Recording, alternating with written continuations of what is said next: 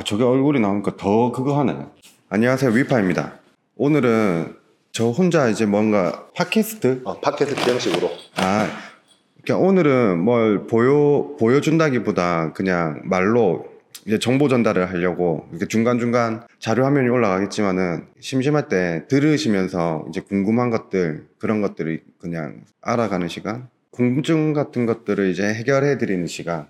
그래서 혼자 이제 막 이제 떠드는 것보다는 여태까지 저를 이제 찍어주신, 뭐라고 해야 돼요, 같이 채널을 운영하는 파트너분하고 같이 이제 팟캐스트 형식으로 이제 한번 얘기를 나눠볼까 해요. 오늘 주제를 말하기 전에 소개. 안녕하세요. 제가 카메라를 주로 찍고 있습니다. 위파님을 찍고 있고, 제가 오늘 궁금한 게 있어가지고 이제 위파님이랑 팟캐스트 형식으로 이 컨텐츠를 진행하려고 하거든요.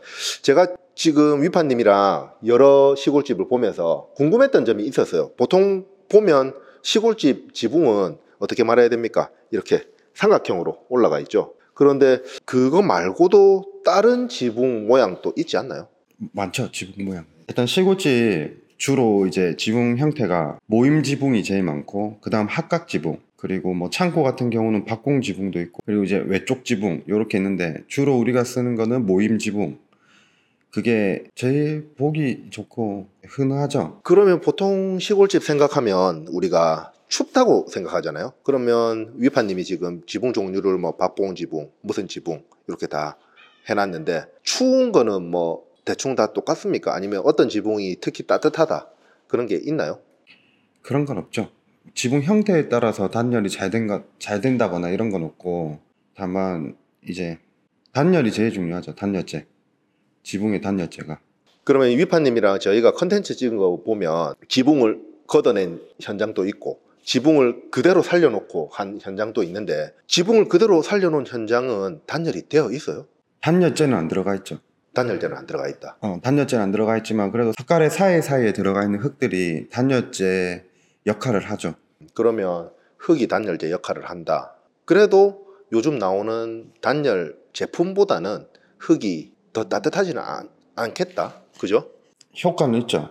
효과는 있는데 이제 이 건축주분께서 이제 선택을 하셔야죠. 뭐 금전적으로 조금 뭐 예상을 잡고 계셨다 하면 걷어내고 단열재를 넣는 게 제일 좋고, 그게 아니라고 하면 흙을 살려놓고 단열재를 지붕 만들 때 한 번 더 올리는 것도 괜찮을 것 같아요, 제 생각은. 그러면 지붕은 흙하고 석가래랑 기본 지붕 모양을 살려놓은 상태에서 거기 위에 새로 지붕을 시공하면 물은 안 새겠다. 지붕을 원초적으로 작업을 하면 물을 새면 안 되고.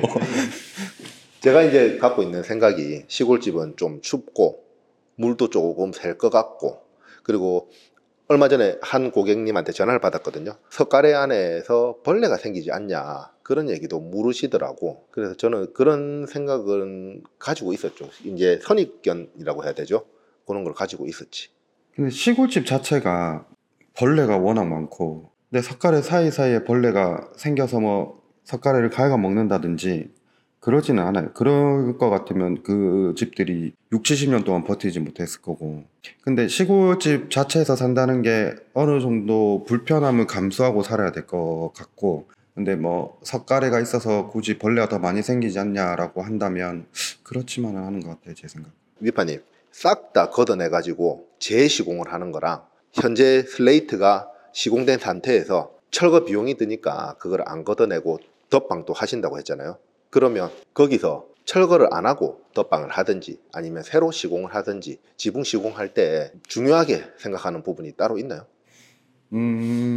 일단 스레트를 철거를 안 하고 덧방 시공을 한다면, 일단 첫 번째는 우리가 청고를 생각을 해야 되겠고, 이제 내부 청고가 나와야 내부 설계가 가능해지니까. 그래서 일단 청고를 먼저 확인하고 슬레이트를 살리고 덧방으로 간다라고 하면 이제 여기서부터 단열 이제 문제가 생길 텐데, 제가 생각할 때 제일 중요한 부분은 슬레이트 위에 칼라강판을 바로 올리는 게 아니라 어느 정도 공간을 띄운 다음에 지붕과 지붕 사이에서 공기가 흐를 수 있게끔. 왜냐하면 칼라강판이 열을 받으면 그 열기가 바로 안 내려오고 통로를 향해서 한번 순환이 환기가 되고 그 다음 이제 열이 내려오게끔. 여름에는 열받은 공기가 바로 위로 빠져나가고, 그럼 겨울에는 또 열을 머금고 있겠네요, 그 공간에. 그렇죠. 냉기가 돌겠죠. 집 내부에 있는 열기는 위로 올라가는데 내려오는 냉기는 그 환기를 통해서 차가운 바람도 나가고 뜨거운 바람도 나가고, 그래서 제가 생각할 때는 그런 공간이 제일 중요하다고 생각을 해요. 이거는 요 자료화면 한번 보시면, 일단 주택은 일본 이게 설계한 거를 저희가 가져온 건데 요거를 참고해서 저희가 시공을 해요. 그래서 제가 생각할 때는 그 공기가 순환할 수 있는 공간이 있어야 되는 게 제일 중요하다고 생각을 합니다. 그러면 보통 하실 때 그거를 띄워놓고 시공하는 게 쉽지는 않겠네요. 아무래도 그냥 바짝 붙여서 공사하는 것보다. 바짝 붙여서 공사하는 게 품이 덜 들겠죠. 띄워서 시공을 하는 게 웜루프 방식인데 이제 품도 더 들고 자재비도 조금 더 들어간다고 생각하셔야죠. 그러니까 금액이 전반적으로 조금 올라가긴 올라간다. 근데 그만큼 따뜻하니까 뭐 기름값이라든지 에어컨이라든지 이런 데 난방비는 확실히 줄어들겠다. 그렇죠. 그 금액이라는 돈이 지붕을 한 번 더 덮을 수 있는 금액만큼 나오는 건 아니니까. 그래서 저는 할 때 이 공간을 확보하시는 게 제일 낫다고 생각을 합니다. 그러면 그 공간을 확보한다고 했는데, 그러면 공기 순환이 돼야 되니까 위쪽 어딘가는 구멍이 있을 거 아닙니까? 아래쪽에도 어딘가 구멍이 있을 거고, 그런 부분은 뭐 누수나 그런 거는 잘 발생 안 하나요? 기본적으로 누수는 우리가 이제 기본적으로 지붕 작업을 할 때 누수가 안 되게끔 한 게 제일 기본인 거고, 그리고 그 환기에서 뭐 벌레라든지 뭐 이런 것들이 안 들어가게끔은 다 작업을 하고 이제 진행을 하죠. 말씀해 주신 게 지붕 단열이나 뭐라고 했어요? 웜루프를 중요하게 생각하신다고 했는데, 그거 말고 중요한 거 하나만 더 말씀해 주실 수 있어요? 일단 지붕 자체가 누수, 그 다음 결로, 지붕에서 결로가 생기면 이게 누수인지 착각하시는 분들도 많은데 지붕에서 결로가 많이 생기거든요. 그래서 이제 공기가 왔다 갔다 할 수 있는 그런 환기 통로가 필요하다고 생각을 해요. 결로, 환기 통로를 만들어 놓으면 결로도 덜하고 또 따뜻하기도 또 따뜻하다, 그런 말씀인 거죠. 그러면 지붕, 그리고 이제 웜루프 방식이 천장을 오픈했을 때, 우리가 이제 내부에서 천장을 바라봤을 때 천장이 오픈됐을 때 하는 방식이거든요. 석가래가 보일 때. 예.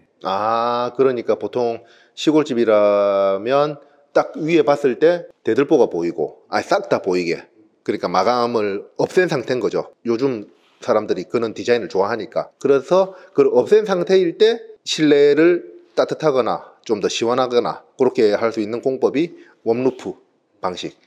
원루프 방식이고, 다른 방식은 천장 마감을 덴조를 치고 하는 방식도 있는데, 요즘은 제가 생각할 때 효율적인 거는 원루프 방식인 것 같아요. 그렇게 우리가 저번 현장에서도 시공을 그렇게 했었고, 보통 손님들이 석가래 그거를 노출을 하는 걸 원하니까. 시골집을 현장을 컨텐츠를 저 유튜브 채널에서도 몇 번 올라갔는데 보통은 딱 가면 다 막혀 있죠. 다 막혀 있죠.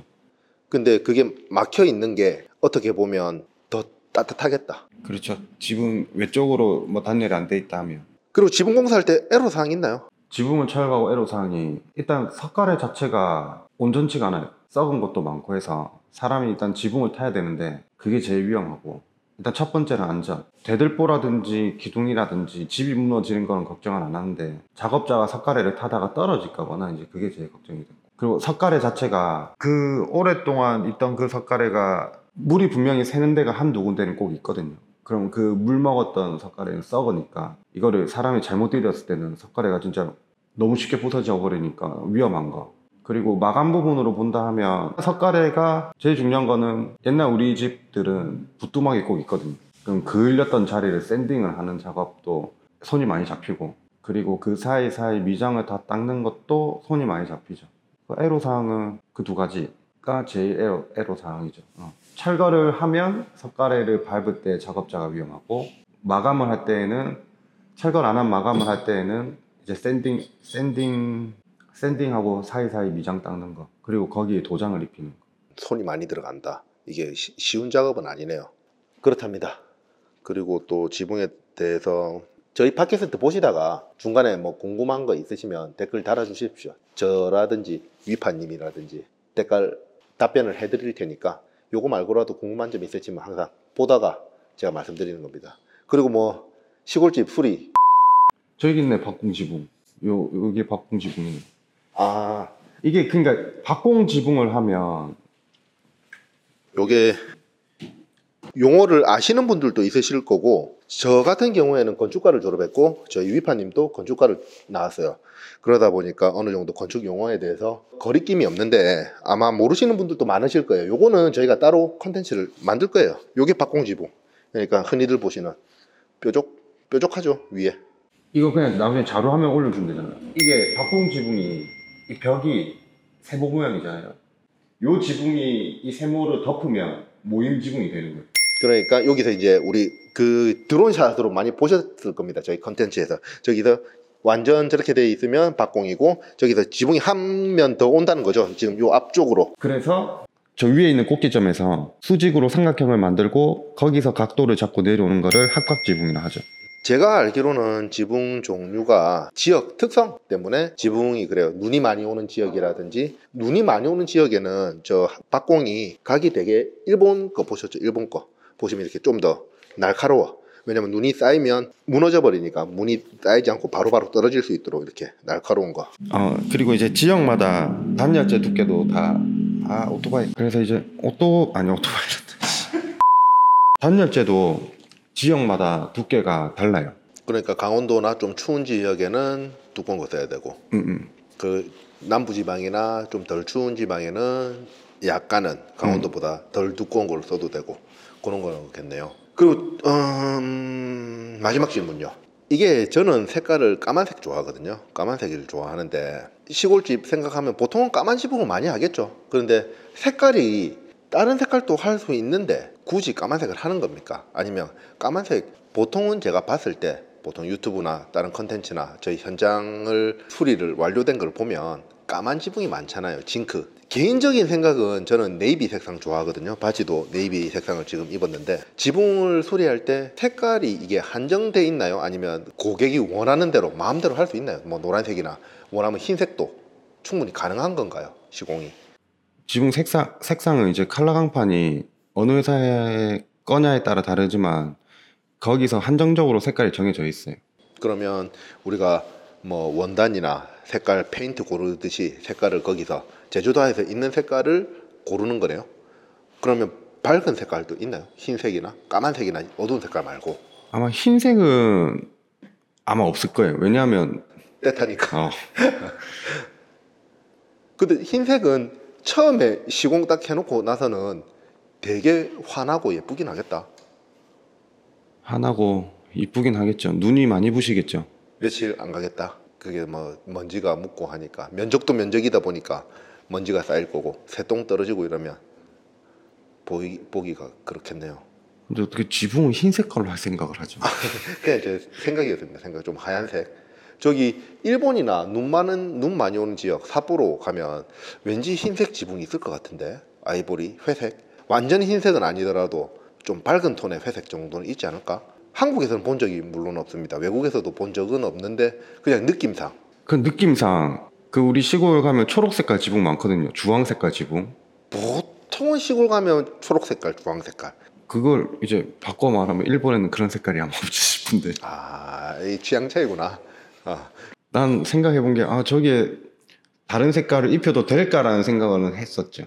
요즘은 칼라 강판도 유니스톤 재질이, 그러니까 너무 맨들맨들한 재질보다는 좀 질감이 텍스처가 있는 거. 근데 그 제품이 차라리 좀 해놓으면 무게감이 있고 괜찮더라고. 근데 이게 같은 검정색이더라도 너무 반질반질하니까 집이 조금 조스러워 보이고 날려 보이고. 근데 질감 자체가 조금 요즘 워낙 다 무광이라서. 요즘은 아무래도 매트한 거, 지금 여기 저희 스튜디오 바닥도 매트한 건데 약간 3000% 빠지긴 한데, 스튜디오 바닥 같은 경우에는 매트한 게 내구성이 좀 떨어지더라고. 전혀 공감 못 하겠는데. 그럼 이제 위에 지방은 지붕이 뾰족하니까 눈은 자연스럽게 이제 떨어질 거고, 그럼 비는 어떻게 갈까요?